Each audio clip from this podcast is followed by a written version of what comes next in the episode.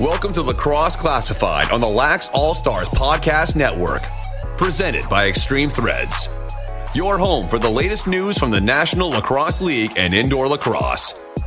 Now, let's talk some lacrosse with your hosts, Jake Elliott and Evan Schemenauer.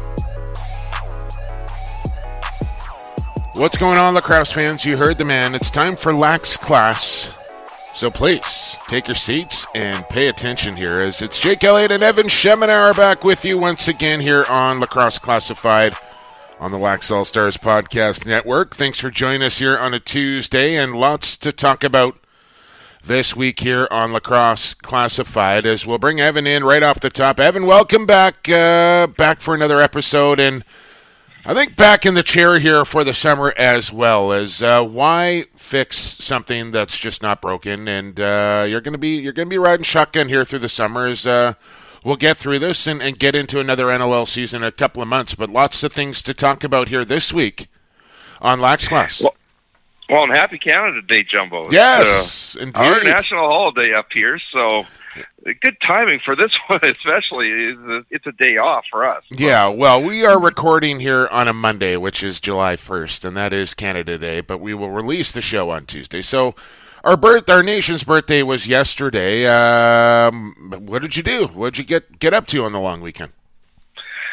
Well, with the number of hours I've been putting in at work lately, um, it was more of a let's catch up on fixing stuff at the house.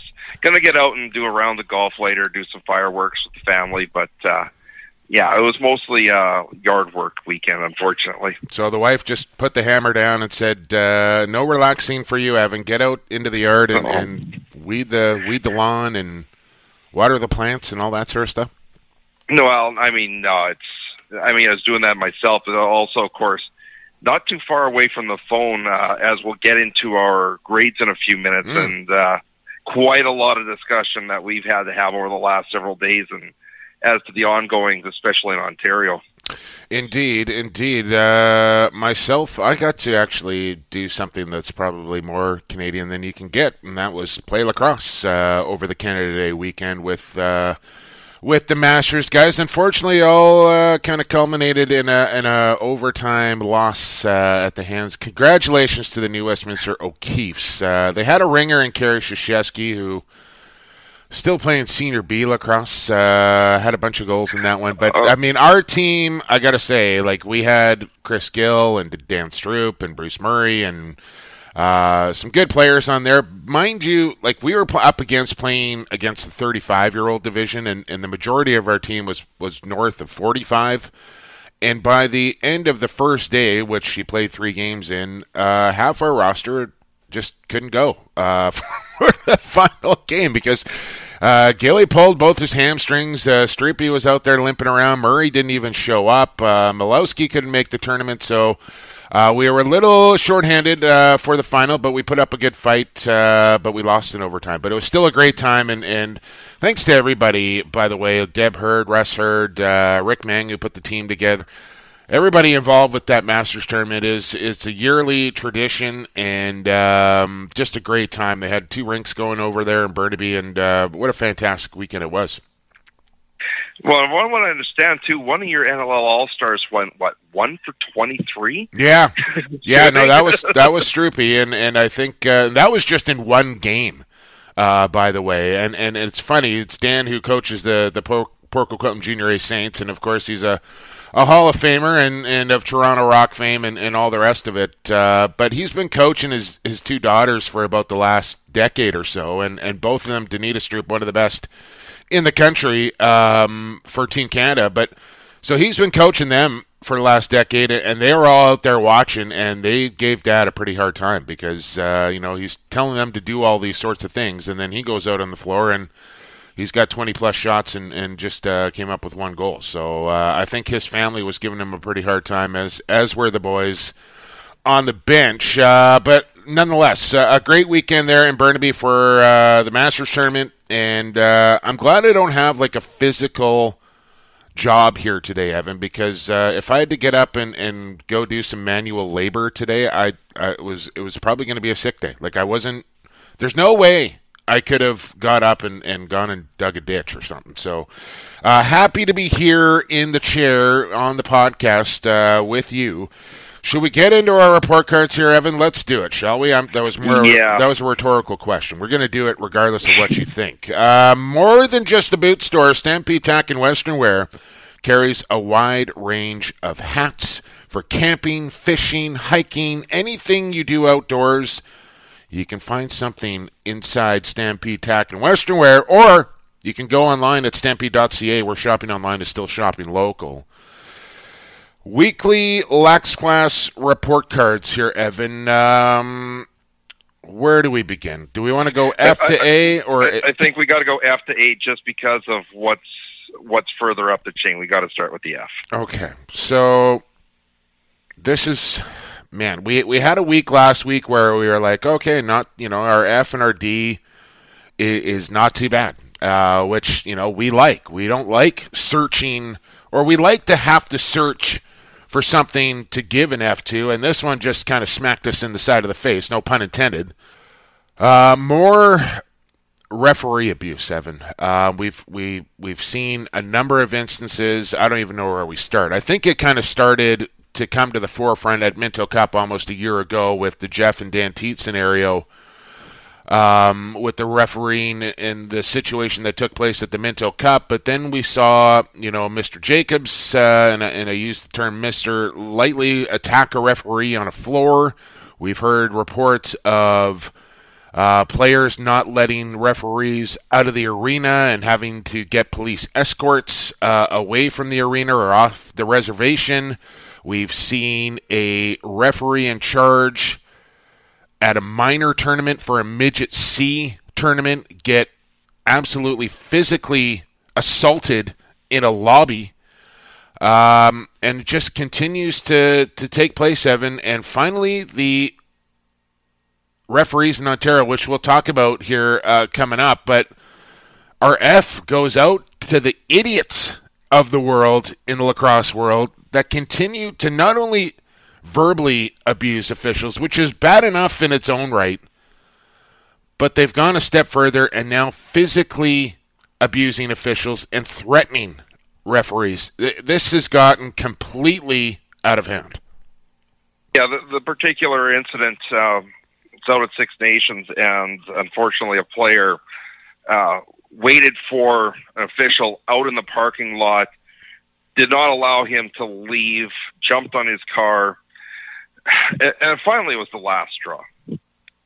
And here's the thing: I think everybody's got to realize: you are never, ever going to agree with every call an official makes.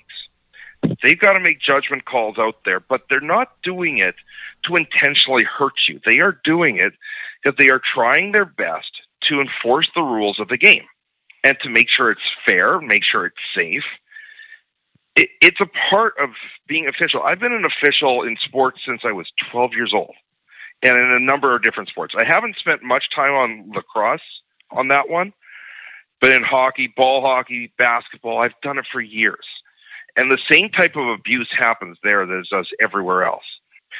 But it's obvious that the OLA was not taking this serious enough when these incidents just continued and continued to happen. And when we started getting word on Saturday, the officials walking out, I supported them 100%. Yeah. And and the reason for that is is that they only have one bit of left. That's it. They're just not going to do games. And for those that want to complain about them not doing games, sorry. You do not feel safe going to do your job, you do not go and do it. And until these boneheads are taken out, this is going to continue. Here's my suggestion. I put it out on Twitter yesterday and seemed to got a lot of support. If you get suspended for either verbally or physically abusing an official, part of your suspension is you get to go out there and referee yourself. You get to go see the type of abuse get hurled at you, or you get to go to a referee's clinic because a lot of this is on not understanding the finite details of the rules But I think that might actually start to help in some cases to say, you know what, the suspension, I got to sit a game, no big deal. If I got to go and volunteer to referee a couple hours, maybe I stop what I'm doing. Yeah, yeah, and I, I you know, I, I think I, I, I'm tentative just to go. You know what? Go referee a game because you know they don't have the proper training, and these guys go through extensive training to, especially when they get to the NLL or, or WA or Junior A level. These guys have put in hours and hours and hours of training to get certified to referee at that level, and to just kind of throw somebody in there, go, yeah, you go try it. Um, it, it would be a, an absolute massacre. But I think the idea of forcing them to go take a referee training course or some sort of training to understand why what they did is wrong um, is a step in the right direction. And listen, before too long, we've already seen games get canceled. And this is because a, a, a show of solidarity and, and unity. And, and, again, we're going to talk about this in a, in a couple of minutes here, but you're going to run out of officials. And when that happens, you're not going to be able to play any games. And and, and here's a, a prime example, and it, and it gets away from you. And I'm probably Evan just as guilty as the next guy. I, I had some pretty choice words for an official this weekend. In fact, playing playing on the floor where my emotions got the better of me, and and they surely have when I've been coaching in, in years past, um, you know, at the junior A level or what, whatever it may be. Like I've I've lost control of my emotions and said some things. I've never threatened physical violence or, or attacked an official with physical violence. I, I can't even fathom that. But verbal, sure, um, which you know is something I, to this day I'm not I'm not particularly proud about. But just to give you an example on how easily it can get away from you. I mentioned that this started at the Minto Cup last year. One of the officials that was involved with the allegations of Jeff and Dan Teat was Marcus Fisher, who is out of Saskatchewan, if I if I'm not mistaken, Evan. You'll be familiar with the name. Yes, yes. Who also coaches the Saskatoon Brewers of Senior B. So Marcus gets involved in this Minto Cup situation where he feels unsafe to go do his job and says, you know what, if Dan Teat's on the bench, I'm not going to referee. Five days later, goes to the President's Cup, and in his very first game, and this wasn't really widely reported because I just I didn't want to open the can right after everything that had happened in, Minto. I was just exhausted from it all, and I didn't want that to be the focal point of the President's Cup. But literally five days later, Marcus Fisher and I hate to throw Marcus under the bus here because I like him, but I need to make this example of how easily it can get away from you. Five days later, Marcus Fisher, now coaching the Saskatoon Brewers at the President's Cup, gets kicked out of the game for verbally abusing an official in the first game that he's coached in at the President's Cup. And this is the guy that just came off the Minto Cup refereeing where he didn't feel safe to go do his job and then turns around and does that. And that's just an example of, yeah, emotions get out of hand and you run hot and, and you say things or you do things. You can't lean on that as an as a crutch or or use that as an excuse anymore to do that sort of garbage. And and being a senior official as Marcus is should know way better. But again, I'm just using him as an example, and I'm sorry that that he's been made the example here. But it, it just goes to prove the point that you have to have some sort of training in place where you learn how to control yourself, where you're not firing off verbal or, or physical threats, or even going to the point where you're physically abusing or assaulting somebody. It just. There has to be some sort of protocol in place where if you do this, this is what's going to happen to you. So don't do it. And if you do do it, you're going to be in some hot water. But right now, Evan, there's just there's nothing in place to deter these people from doing stupid things. No, I, I mean I've also sit on the disciplinary board for SAS ball hockey, and I, I hate to say it, we've had to deal with this as well. Refs getting threatened in parking lots and what have you. We have a simple solution for it: lifetime ban. You know, the, we is that enough though? Probably... Like that's my question: Is that enough? Well, but I mean, it's what we've got, right? Like that player's never going to play another game of ball hockey in his life. Like, sorry, but I mean, I mean, well, there the, there's the first incident there in, in Ontario this year.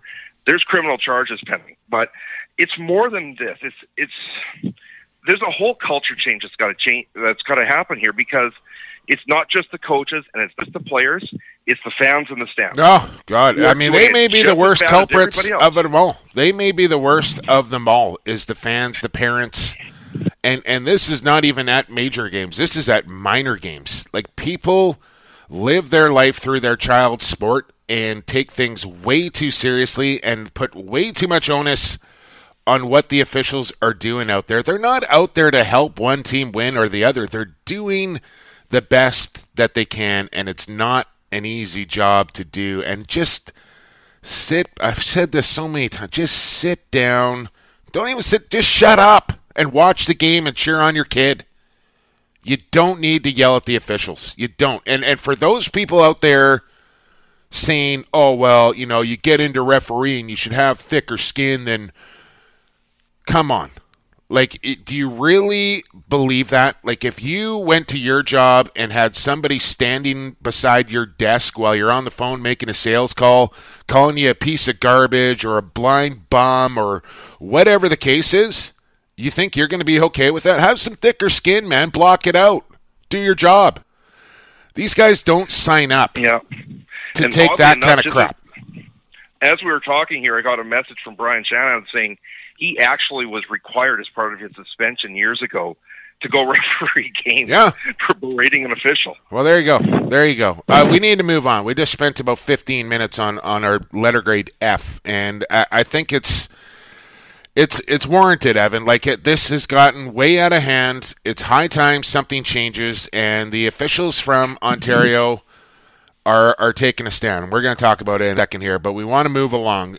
D letter grade, and and we spent some more time on this, so settle in here, people. But uh, a lot of people up in arms here, Evan, about senior A player rentals. And I know this is a subject that you're pretty sensitive about and and and uh, have some pretty strong feelings about. So I think I'm going to let you run with this one out of the gate here, but letter grade D going to senior A lacrosse across the country for these one year player rentals. And this was something that wasn't an issue in the WA, WLA until this year because they just changed the rule on this. It used to be, I believe, you had to correct me if I'm wrong here. You had to wait 12 months or 24 months two before years, you could trade for the player back. Yep. Yeah. So this used to not be an issue. But where I think where the conversation started with was once Mark Matthews was acquired by Peterborough as a rental. So to give you an idea what we're talking about here is that Mark Matthews is playing for Peterborough this year, and then on January 1st, his rights go right back to Brooklyn. So he's not sticking around. And it's the same thing. And, sorry to interrupt you, Evan. It's the same thing with Wesley Berg, Christian Del Bianco, I believe Shane Jackson. There's other players that are Dane Dobbie and and uh, Reece Callies have just been traded. So this has become common practice not only in the East now, but in the West as well. Yeah, and the WLA just took it to a whole new level this year because literally the rosters of Coquitlam and Langley, who are way out of the playoffs, have just now been decimated on one year rentals. Now, I guess where I really have an issue with this is more along the lines of cash being involved in these deals. If it was a case of, I'm getting a rental player, but, you know, I got to give up a lot of my draft picks of the future and things like that. You know, I'm going to be punished in the future for taking that rental player maybe I don't have a bit of an issue with it, but a lot of these deals in both MSL and the WLA involve cash. And this is now where I start to have an issue with this because we said this for you that teams like Peterborough, Six Nations, they don't have hardly any draft picks in the next several years, but they don't need them. Between the fact that they get to protect four of their players from junior and also that they've got all this cash sitting around that they can literally transact for money. And I hate to say it, but Brooklyn, they've literally sold their roster off this year. You know, that this continues to happen. And what you're going to get if this continues to occur is similar to Major League Baseball, where a Pittsburgh Pirates or Kansas City Royals, where they bring up players as soon as they get decent, off they go for some money. You don't want to have this happen. You, in order to have a strong league, you need to have competitive teams across the board, to have fan interest in every market. If this continues to happen, I don't think you're going to get there. No, probably not. And, and I'll and I'll say this about the East and the West. Like this is something that the WLA has adopted this year, and especially with excuse me, the Mann Cup being in the West this year, we've seen multiple teams load up with players as they as they take a run for it, and and. I get it. Like the West is, is sick of losing to the East. They they want to win Mann Cup, so they've made a rule change to kind of level the playing field in that regard with Major Series lacrosse, and they've they've taken that rule change and absolutely run with it. And if it gets them a Mann Cup at the end of the day, I guess it's it's all worth it in the end for for whatever team wins. For me, like what's been holding the WLA back for years past, and why the part of the reason that the East has been so dominant is because what we've seen in years gone by is Major Series lacrosse does whatever they need to do to win a Mann Cup where in years gone by, the WLA has done whatever it takes to win the WLA. So what I'm saying is teams back east, when they kind of figure out who's who and what's what, will work together to make a really good one or two teams to come out and compete for the Mann Cup, where the focus on the WLA has always kind of been, well, I want to do what's best for my team. Never mind the league or the province. I'm going to do what's best for me and that's short sighted. And now this year, we've seen like I mean, like you said, Coquitlam and Langley, good deals for them because they're getting picks and they're getting their players back, but they're also helping the likes of the Shamrocks and the Burrards by renting out their top players to help them try and win a Mann Cup. So it's something we haven't really seen before, but I get like, you know, and, and in the East you got they're allowed to protect four players out of juniors starting next year in the WLA, and it's not even a for sure thing yet. It'll be two players, and the and the the, the playing field is just not level. It never has been, and I'm not sure it ever will be. But I I get why teams do this. I get why it's happening. I'm just not sure it's the right thing or the right look for what is supposed to be semi pro or even an amateur status sport here. Well, like you said, throwing a ton of cash around and players moving teams. Uh, like where like whatever happened to building through the draft and and building your program up from from the ground. I it doesn't seem to no. be and then it becomes and then it becomes a case of who's got the money and who doesn't and those are the teams that are going to prevail in the end. And it's just not it's it's not a good look, and I don't think it's the right way to go about things if you want to grow the sport and grow your leagues. But this is the way it is right now. So as far as the West goes, they're going. Well, this is the only way we're going to compete, so this is what we're going to do. And, and the East is saying, "Well, look at these teams out west, what they're doing. We better we better keep up with them." And and we've seen you know Brooklyn more or less sell off their entire team, and, and Peterborough and Six Nations reap the rewards of it. So I don't know, Evan. I don't know what the answer is uh, to fix it, but I'm not a fan of the senior A player rentals, so they get the D letter grade. We got to get to uh, our guests coming up here, but we got three more letter grades to give out. We got uh, a couple of good guests coming up. Evan, again, you forget. we got to mention our guests coming up. Uh, Ryland Rees from the Boston Cannons of the Major Lacrosse League uh, of Team Canada at Israel last summer, and now a member of the Burnaby Lakers and sure to be a top five NLL draft pick. Ryland Rees will join us uh, here in about 15 minutes' time. And then another guy who quite potentially could be a top five pick and probably will be a member of the Oakville Rock in left handed offenseman Andrew Kew will join us here in about 25, 30 minutes from now. So Ryland Rees, Andrew Kew coming up here on the program. Um, C letter grade we can gloss over here pretty quickly, Evan, and that's uh, in here in the WLA. I was just kind of looking for a C.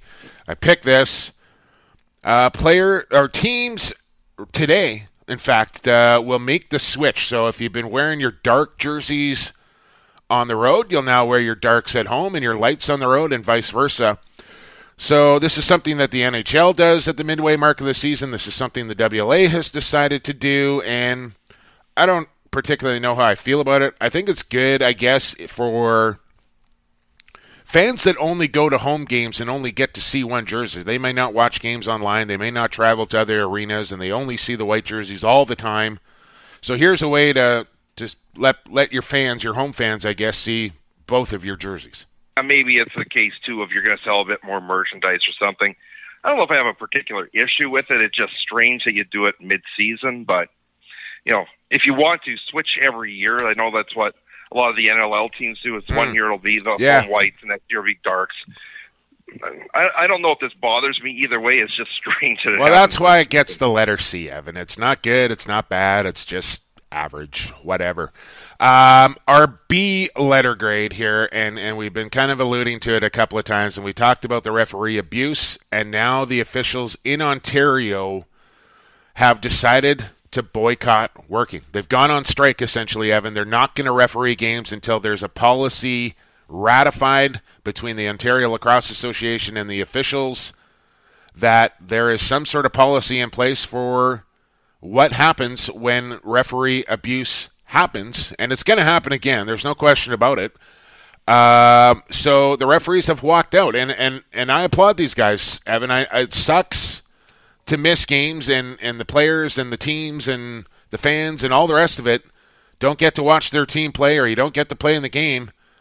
But this is the wake up call that I think you know the sport needed and I think this is going to carry over into other provinces across the country. It started in Ontario, and I think we're going to see more of it happen until something is done. So the referee's walking out here, and I never thought I would, you know, be in favor of this, but I am, and they get my B letter grade.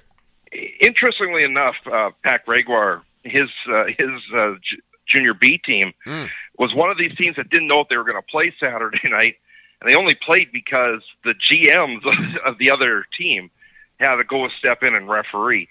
Yeah, a little bit unfair to have that happen to you, but at the same time, you know what? Maybe that's a good thing. If if these GMs now have to go put up with the abuse that their teams are putting these referees through, great. Now we haven't seen yet if if MSL games were are going to be called off. It'll be interesting to see if that happens. Uh, but these guys got 100% of my support. It's the only way it's going to get fixed. And I got comments on Twitter, something like, well, they should have given us more notice that they're not going to show. Like, you're reacting to a situation like this here, and it's the only leverage they got. They don't feel safe. Yeah. I don't think.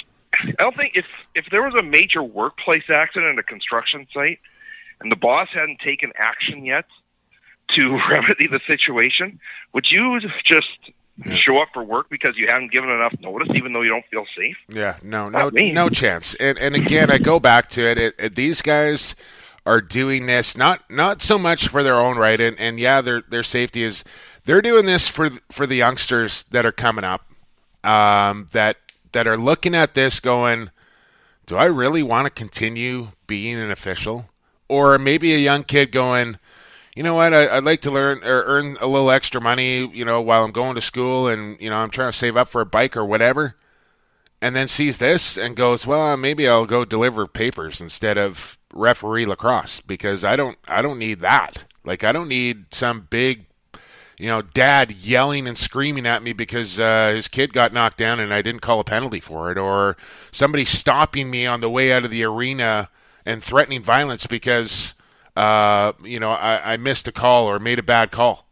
Like that's crazy to have to no. even think about. So why would these kids? You're going to run out of officials, and as soon as that happens, you're going to run out of games. So, um, I I I think this is a good thing. It's going to force the wheels in motion, and that's what needs to happen here. So, uh, refs walking out get the B letter grade. Letter A, Evan. Before we get to Ryland Rees here is going to go to the Nanaimo Senior A Timbermen, who went 3 0 since Wednesday with an overtime victory over Langley, a one goal win over Coquitlam on Saturday. Uh, in a game that they lost Chase Fraser in, by the way, who went down with a, a pretty nasty looking knee injury. All the best to, to Chase Fraser and his recovery. I, I still haven't heard how serious it is. It looked really bad. Um, but they pull that game out against Coquitlam and then play the next night against the first place Burnaby Lakers and win that game too. As the Timbermen go 3 and 0 in the week, they're 7 and 2, sole possession of second place, and only because they haven't played as many games as other teams. Uh, I watched Caleb Toth get out on the floor and mop up a wet spot last night for Nanaimo. This is what's happening around this Timbermen organization here. The head coach is going out and wiping up the floor when there's wet spots out there. No task is too big for any of those guys, and something special's happening there in Nanaimo so far, Evan. Seven and two for the team, and they get my A letter grade this week. Quite the story coming out of there because for years Nanaimo's been that poor little cousin on the island that you know they, they don't have the money, they don't have the crowd, they they just aren't able to attract top players like their bigger brother, uh, Victoria, just down the island. Mm. But when you look at this roster, like who's on there, right? It, these are not names that most lacrosse fans will recognize. You don't have those NLL superstars like you got Chase Fraser, like you said, Nick Finley, Evan Messenger, Tyson Rowe, Drew Belgrave. Like a lot of these guys are not big name players. Yeah, they're not superstars. Yet, they're really good, solid players, but they're not bona fide superstars right. of the league. And it's and it's very similar to what the Burnaby Lakers have been doing, right? Like it, it they've gone with the team first concept and built within and the chemistry and the cohesion and all that you know there's nobody's nobody's bigger than the next guy in those two clubs and and here they are, both sitting at the top of the standings with no real high end. I mean, yeah, Burnaby's got a couple of guys in, in Church and Penny and Eli McLaughlin, but for the whole, when you look around and you look at the Shamrocks roster or the Bellies or the the Burrards, these rosters that Burnaby and Nanaimo are sporting pale in comparison, but yet they're the teams at the top of the standings right now. Yeah, I mean, you got Charlie Claxton and that who playing real you're well. Hoping that he, you're hoping he finally gets a good shot at the NLL with some decent playing time with a couple extra teams sitting around. But here's the other thing: is as much as there were what two points out of first place with uh, with was Burnaby. They believe they got seven games to go. Yeah. But out of those seven games, three of them were against Coquitlam and Langley. they're they're going to have some easier games coming up they're they're upsetting the table right now. Well, because yeah, because there's there's four playoff spots and there's five teams in the mix, right? Like some a good team in the WLA is going to miss the playoffs this year, and and usually you know the cream rises to the top and it separates pretty easily on who the bottom three and who the top four are. Not this year; it's the top five and the bottom two, and uh, somebody's going to miss. Somebody's you know it's going to be interesting to see how it comes down here and which team is going to be the team to miss out. And and I don't know if anyone suspected to see eight and three Burnaby and seven and two Nanaimo at this point of the season, but there they are. So. Uh, we got to get to break here, but R- Ryland Rees is on the other side. But the Nanaimo Timbermen Get the letter A grade here on Stampede Tack weekly Lax Class report cards. Long opening segment there, Evan, but I think it was a worthwhile one. I hope you guys did too. We're going to take a quick break here on Lax Class and then be joined by the Beast, Ryland Rees, on the other side. Keep it right here on Lacrosse Classified on the Lax All Stars Podcast Network. Pure Vita Labs is proud to bring you the highest quality sports supplements on the market.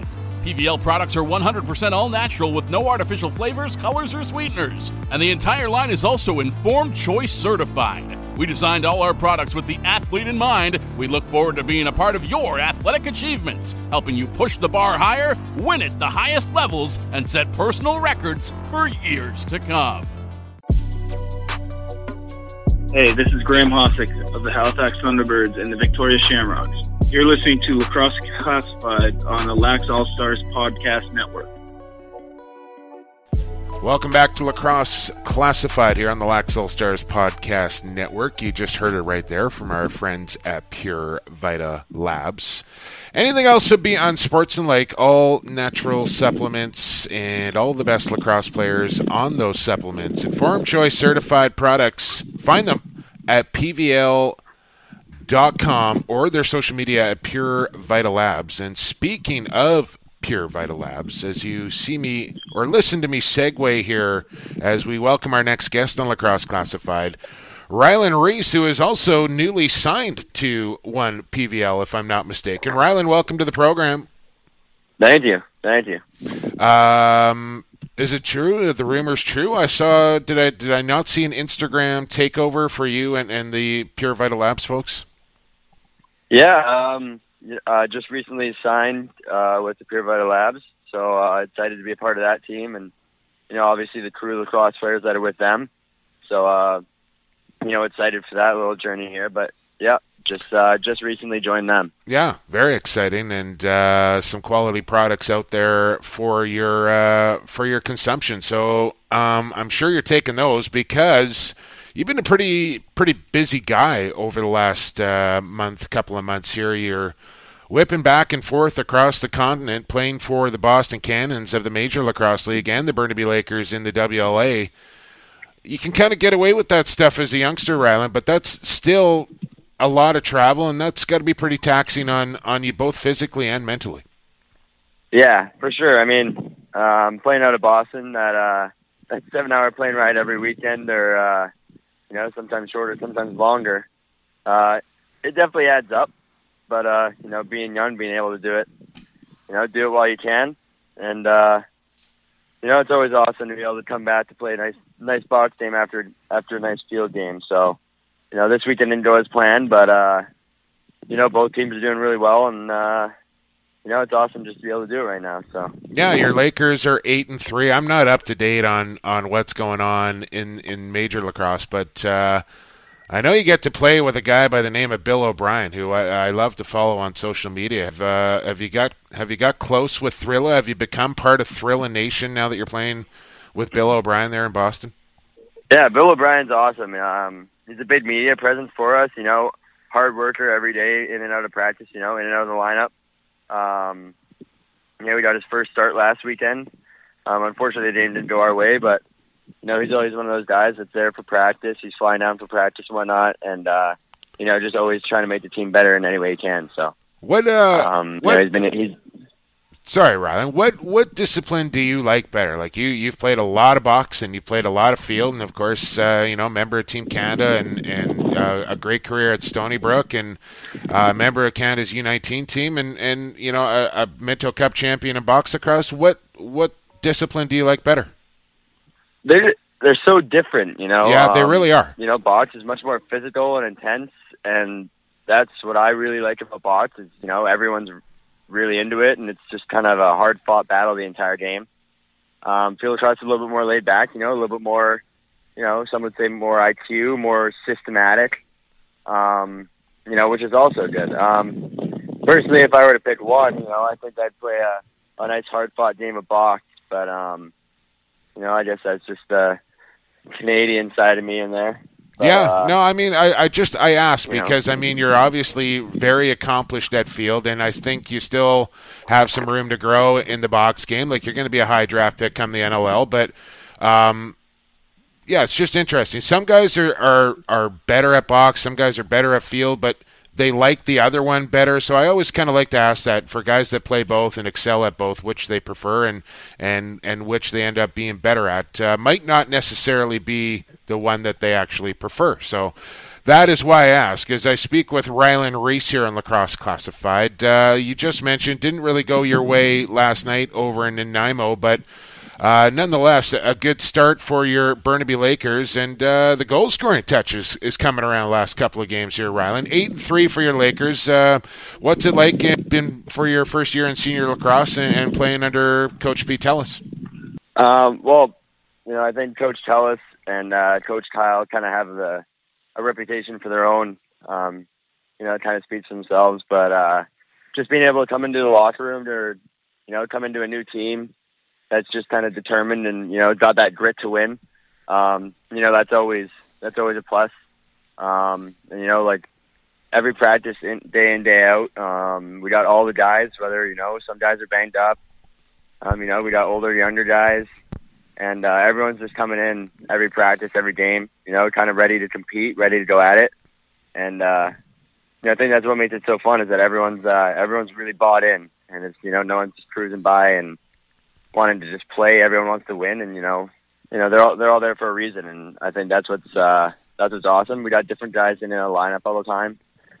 I think the biggest thing for us is just it's that mentality of just being bought in and uh, that winning mentality, and I think that's something that uh, Coach Kyle and you know Coach Tell or Coach Tellis have really uh, really engraved into the team, and I think that's what kind of sep- that's what separates us right now. Yeah, absolutely. I mean, uh, you guys you guys are getting it done on a night to night basis, and, and you get to deal with the guy that you came up through through junior and, and won a Minto Cup with last year in, in Graydon Bradley, which is kind of nice for you to kind of break into the league together. You got somebody there on the back end that you know very well, and and uh, that sort of thing always helps. Uh, the last time I watched you play in Burnaby, Ryland Rees, you you had a, a bunch of kids down there in the front row. Uh, you scored a couple of goals, and these kids were going nuts. And I'm going like, why are these kids cheering so much for Ryland Rees? And it turns out uh, you're actually co- is it Cali Lax that you're coaching for? These kids uh, were right behind you in that game. You played one of your best games.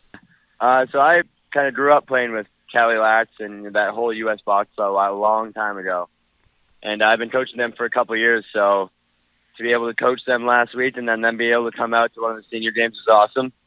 Um, you know, good thing I was able to put a couple in the net there, make make myself look good as a defenseman there. um, but no, yeah, it was awesome. Just uh, you know, seeing them getting all fired up for uh, for the swamp there, and uh, you know, it was awesome. Yeah, and you you always you always seem to play a little bit harder and a little bit better when you got uh, you got your team that you're coaching uh, there watching you. I don't know why that happens. Kind of like having your mom and dad the stands. You're just you just go a little bit harder. Yeah, no, for sure. All right, Ryland. Well, uh, I won't keep you any longer. Happy Canada Day, man. Uh, safe travels uh, flying back and forth from Boston, and I'm sure we'll see you in the swamp sooner than later with your Burnaby Lakers. Thank you very much. Thanks for having me. Happy Canada Day. Happy Canada Day indeed. Quick break here on Lax Class. Back on the other side with Andrew Kew of the Oakville Rock right here on the Lacrosse All Stars Podcast Network. Hey, this is Josh Byrne of the Buffalo Bandits and Chaos Lacrosse Club. You're listening to Lacrosse Classified on the Lax All Stars Podcast Network. Welcome back to Lacrosse Classified here on the Lacrosse All Stars Podcast Network. Growing the game one podcast at a time is what we do. Jake Elliott, Evan Schemenauer with you, and now joined by a member of the Oakville Rock and projected top five NLL draft pick, Andrew Kew, is on the program. Andrew, thanks for doing this. Thanks, guys. Really appreciate it. Our pleasure, man. Uh, happy Canada Day. What are you up to? It sounds like you're outdoors in the wind doing something.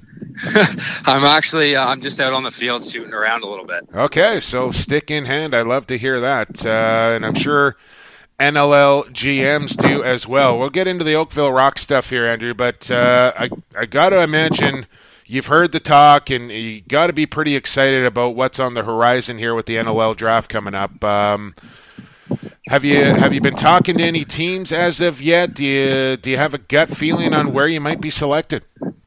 No, uh, I actually I haven't talked to any teams yet. Um, I, I no, I don't I don't really know where where I'm gonna end up. Um, I we'll have to see how that plays out. But uh, kind of right now, just do you have a preference on? no, I I don't really. Uh, I haven't thought too much into it uh, just trying to focus on on the summer season and keep playing well and and uh, help help Oakville get, uh, get wins here. So that's kind of the focus for the summer. hadn't hadn't thought too much ahead. Well, draft guru Steven Stamp has you going number one to New York. If you're going to a team like New York or Rochester, the teams of the top two picks, and you're now expected to play a massive role in that offense day one against veterans of this league. Is there any intimidation or anything that you're going to face when you face those situations? It, what what which starting uh, in for the NLL or for for yeah the, for the for NLL? the yeah. Oh, uh, no, I mean, you kind of just take that um, as the oppor- as an opportunity, and um, I think that yeah, there'll be there'll be a little uh, period where um, adjustment, and uh, like anything else, but uh, no, I think uh, I think it'll be okay. Yeah, hopefully wherever I where I end up, um, it'll be a quick transition period. Um, but I don't know. I don't think I'm. I'm hoping that it's not not going to be too tough. Speaking with Andrew Kew here of the Oakville Rock, and uh, let's go back a little bit. And something I always kind of like to ask people that are new to the program or first timers, Andrew, is how did you get your start in lacrosse? When was the first time you ever picked up a stick? Yeah, so I um my my father or actually a buddy of mine, um his his father uh t- um, told my dad about about lacrosse and I start I guess he signed me up when I was 4 years old. Uh, my dad tells me that the the first game I ever played, I just lied on the floor and, and uh, was started crying. Yeah, I think And I I, probably lie. did that once or twice myself. yeah, so I guess I didn't like it too much to start. Um, but uh, ever, I guess, ever since that that first year, I I just um, had a love for the game, and I guess never really looked back from there. You played your college ball at Tampa, Mm. which is a D two school. Um, not overly well known, but there's a lot of good college lacrosse play in in D two. Tell us about your experience there and what made you go to Tampa. Yeah, so it, yeah, it's a little bit um, obviously more um, low key than than a, a big Division One school, and uh, I guess uh, so. Out of high school, I didn't I didn't really know what what path I was going to take. Maybe to go um, play just lacrosse in Canada, go to university in Canada. Um, I ended up making the, a decision to go to the Hill Academy for a post grad year um, and try to pursue college lacrosse. Um, when I went to to the Hill, um, you know, I kind of just spoke with the coaches there, and they um, and they really helped me along that along that path to college across. I I always kind of wanted to go to school somewhere more southern, uh, warmer, um, and I guess I ended up uh, I ended up doing a few visits down to Florida. When I went to Tampa, I absolutely loved the school.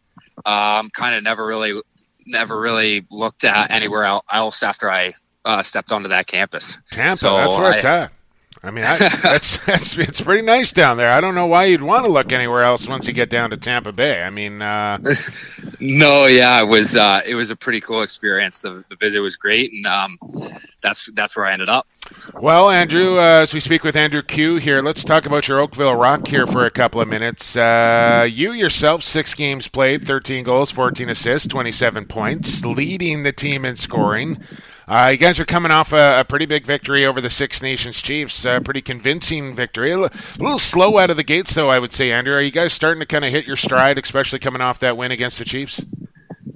Well, I actually I wasn't there for that game. Okay. Uh, for the for the for the one against the last one against Six Nations, but no, I heard uh, heard it was pretty convincing. Um, I know that uh, that that'll probably yeah I, I would think that'll help us on on uh, the right path here and and continue to get uh, maybe um, lengthen the win streak. I'm yeah. hoping. Well, what's the Um, what's the goal, Andrew? Because I mean, Oakville, it, it, you guys have been around for a while now. You've you've you know been improving year after year after year. I would think that the expectations have taken another step this year, and you're and you're always going to be in tough against the Chiefs and, and and the Lakers. We know that, but Oakville's a team that's been on the rise for the last few years, and I think there's that expectation for them to take the next step this season. Is that is that correct in assuming? Yeah, I mean, uh, every year that's our goal. Obviously, is to win a Mann Cup. Last year, um, uh, you know, we were a couple, a few games away from getting to the the Mann, um, or at least to the series. And no, I feel yeah, we have a we have a um, a great team, great guys on the team, um, and, and uh, enough talent and, and work ethic. I feel to yeah, to, um, you know, make a make a run this year. Um, and and yeah, that's the exact same goal every every single year. You're known for being a perimeter shooter. You come to an Oakville Rock team coached by Matt Sawyer, who basically has a perimeter shooting offense, uh, even in the NLL.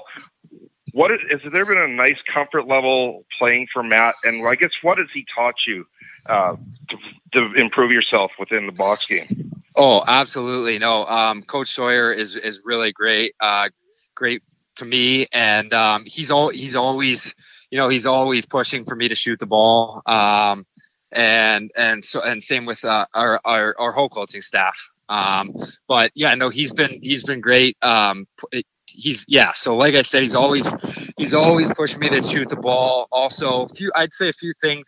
Um, uh, when you shooting the ball from the top and then um, having defensive responsibility is another massive thing that uh, that I'm still continuing to work on and um, make sure that you know you're not just out there to score goals, but to get back and um, play play that uh, or get to the bench so that you can get the D guys out.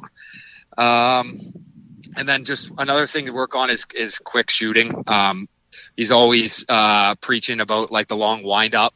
Um, getting rid of the ball a little bit quicker is definitely something I can work on and and something that he's pushing me to work on. Absolutely, yeah. I mean, I, I think that's something that a lot of people have noticed, Andrew. You got a great outside shot, just takes a little bit longer than most guys to to get it off, and it's kind of like equating it to a quarterback in the pocket and how quickly they get the football out of the pocket. So I think uh, I think those are, are some real poignant points for for you to work on. Now, last one here for you, Andrew. Before we let you go, is there is there a guy or two maybe?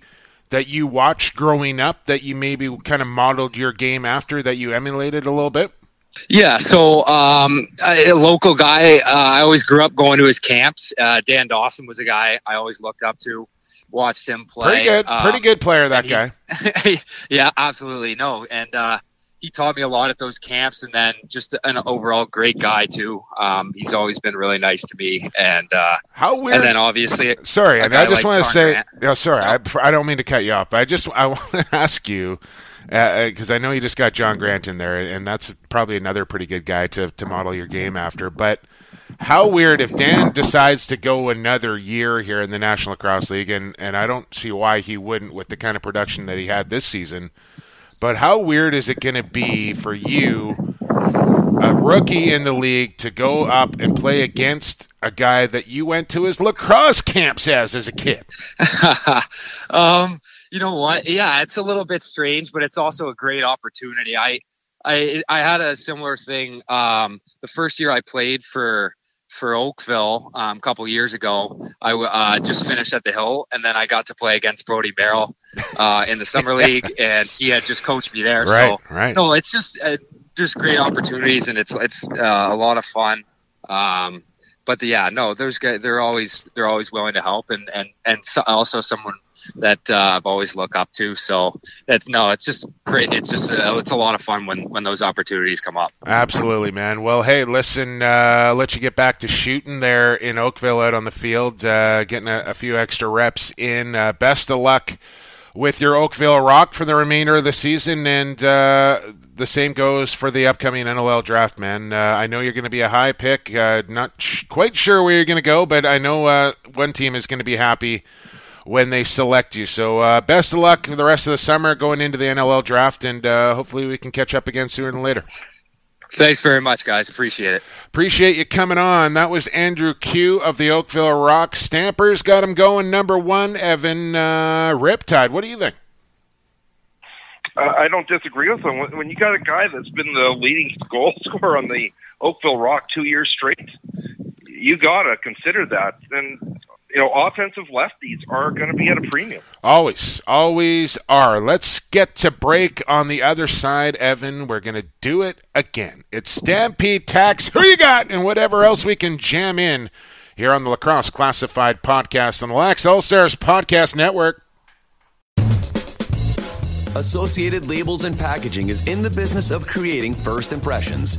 They'll help you reflect your company values accurately by offering solutions that fit your product needs. With the latest in printing technology and over 35 years of experience, Associated Labels and Packaging is the perfect fit for your company to take your labels and packaging to the next level. Hey, this is Pete Tellis head coach of the Burnaby Lakers. You're listening to Lacrosse Classified on Lax All Stars, growing the game one podcast at a time. Welcome back to Lax Class. Lacrosse Classified here on Lacrosse All Stars Podcast Network. Jake Elliott, Evan Schemenauer with you. Uh, big thanks to Andrew Kew for stopping by. It was good conversation there. Uh, now, as we hit the fourth quarter of the podcast, Evan, uh, you've been around long enough. You know what comes next. It's Stampede Tack and Western Wares. Who you got? And if you don't know, now you will, because I'm about to tell you. They are your complete source for boots and motorcycle leathers and gear.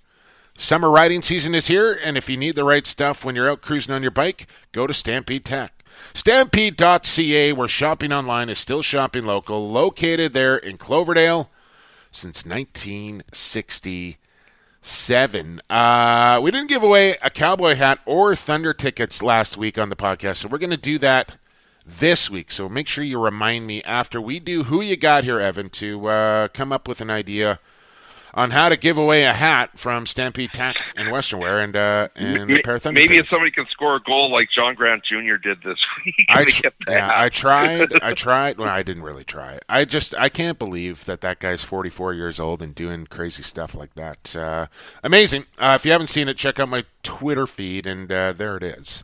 All right, Evan. Uh, you've only participated for one week in who you got for the summer season, so I think we're gonna we're gonna wipe out Challoner's score uh, and mine for that matter. We will start starting from last week because that's when you started. You had a tough week. You went one and four.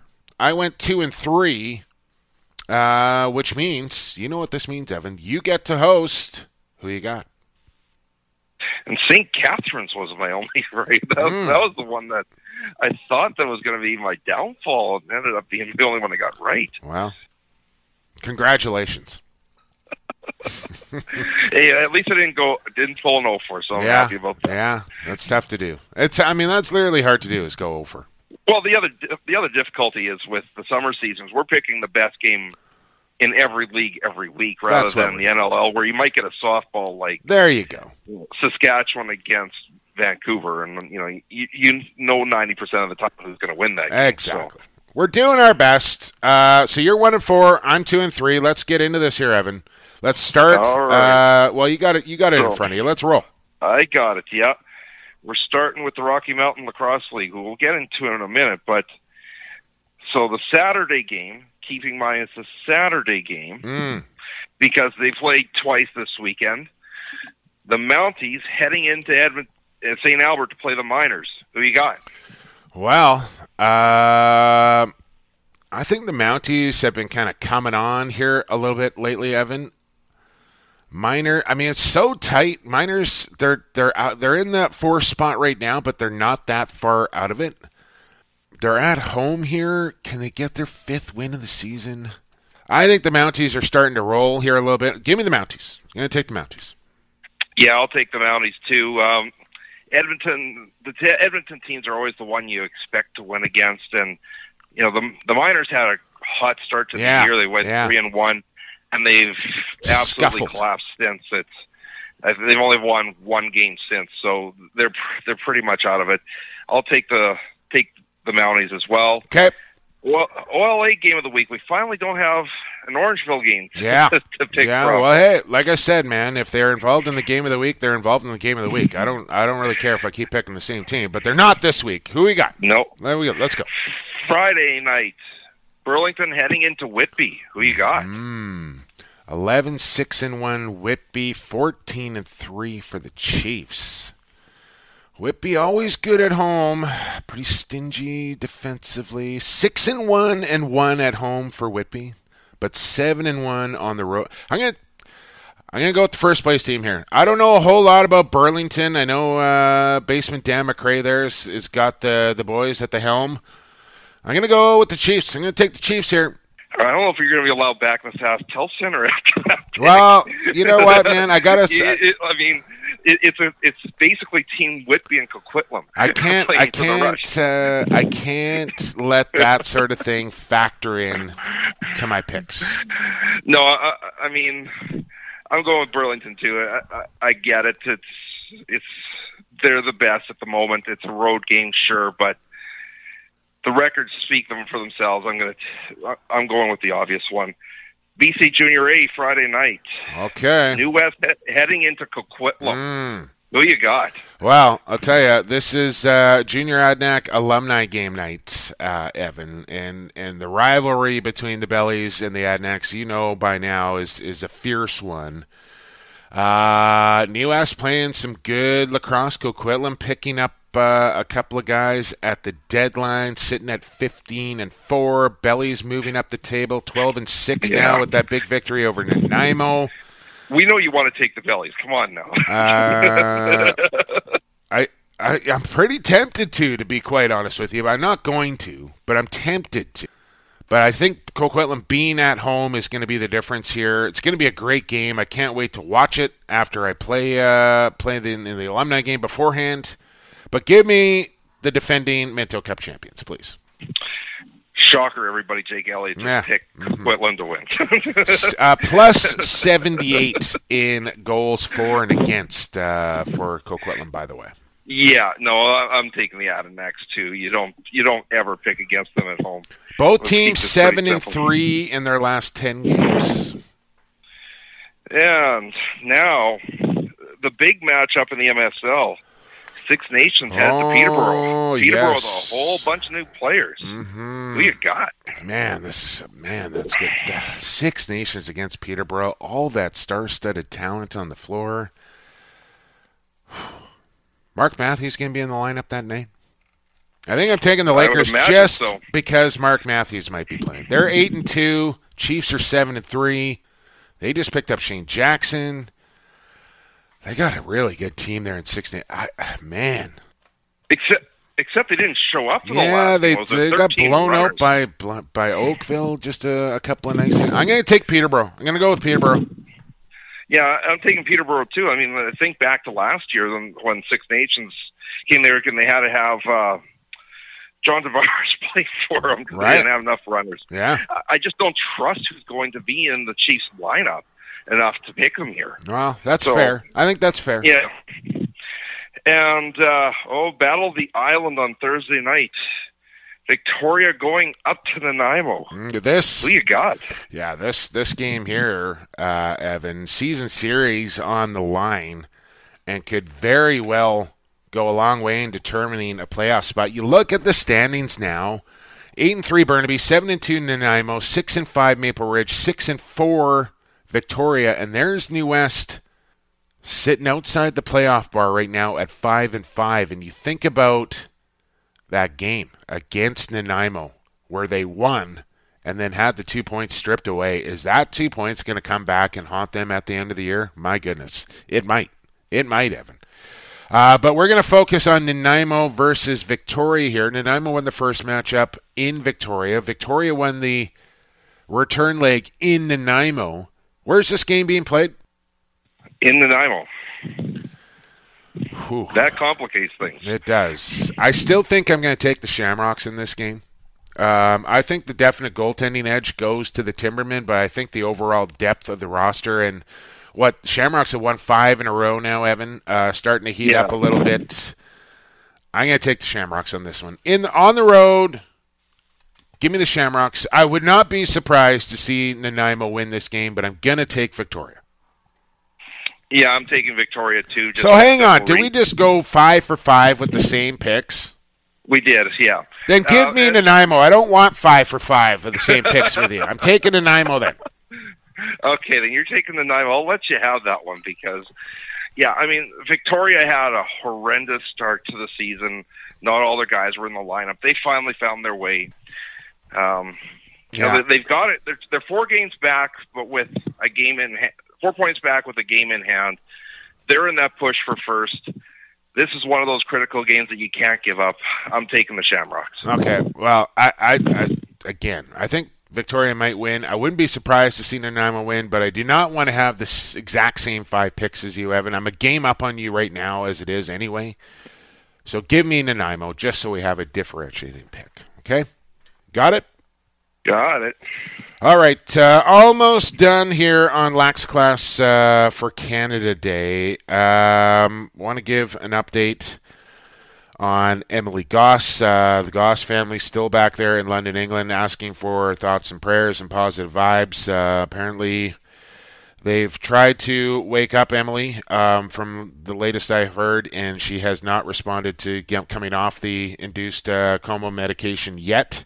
Um, so everybody's keeping their spirits and hopes up high for Emily that uh, she will pull out of this. Um, but again, check out the GoFundMe page. Uh, any support you can give uh, through the Masters organization as well, through Deb Hurd, accepting e-transfers, and uh, they need all the love and support and, and positive thoughts and, and, financial help that they can get. So uh, please uh, do whatever you can to help the Goss family um, in their time of need right now. Just an awful, awful situation. I kind of recapped the Masters uh, weekend there. Congratulations to the Coasters who won the 45 and over division. I'm not sure who won the 55 and over. Russ Hurd, by the way, was playing in both. Like the guy is in. guy's in phenomenal shape.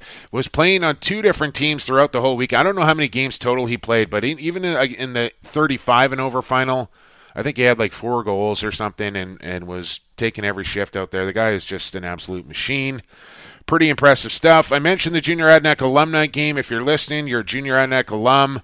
Uh, 20 bucks gets you a burger and a beer, a ticket into the game, and a good time out on the floor uh, with with some of your old teammates, maybe some new ones as well, and uh, you get a chance to tell some lies about the glory days as well. So I really hope uh, to see everybody out who's ever wearing the purple and gold at the junior A level.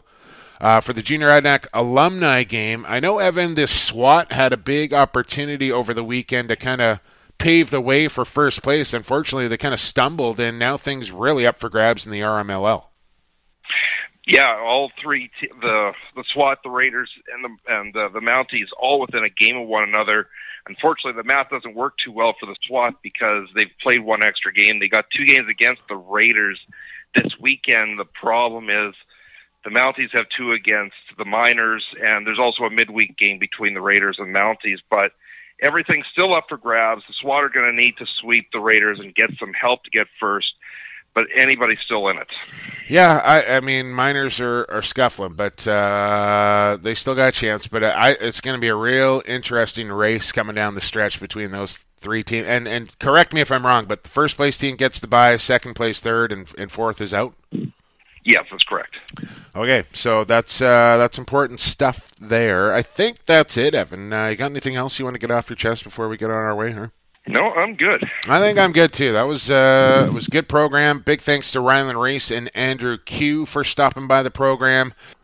Big thanks goes out to our sponsors, of course, Pure Vita Labs, Associated Labels and Packaging, and Stampede Tack and Western Wear, and of course to you, the loyal listener, for listening to Lax Class every single Tuesday or whenever you decide to digest it every single week right here on the Lacrosse All Stars Podcast Network. Don't forget to follow us on social media at LaxClass on Twitter, at Lacrosse Classified on Instagram. We've got a Facebook page. Evan is at Shemlax. I am at PXP for Sports, and we are at the end of the show. Thanks for listening to Lacrosse Classified on the Lax All Stars Podcast Network. For the fastest game on two feet and for the creator, enjoy the games, everybody.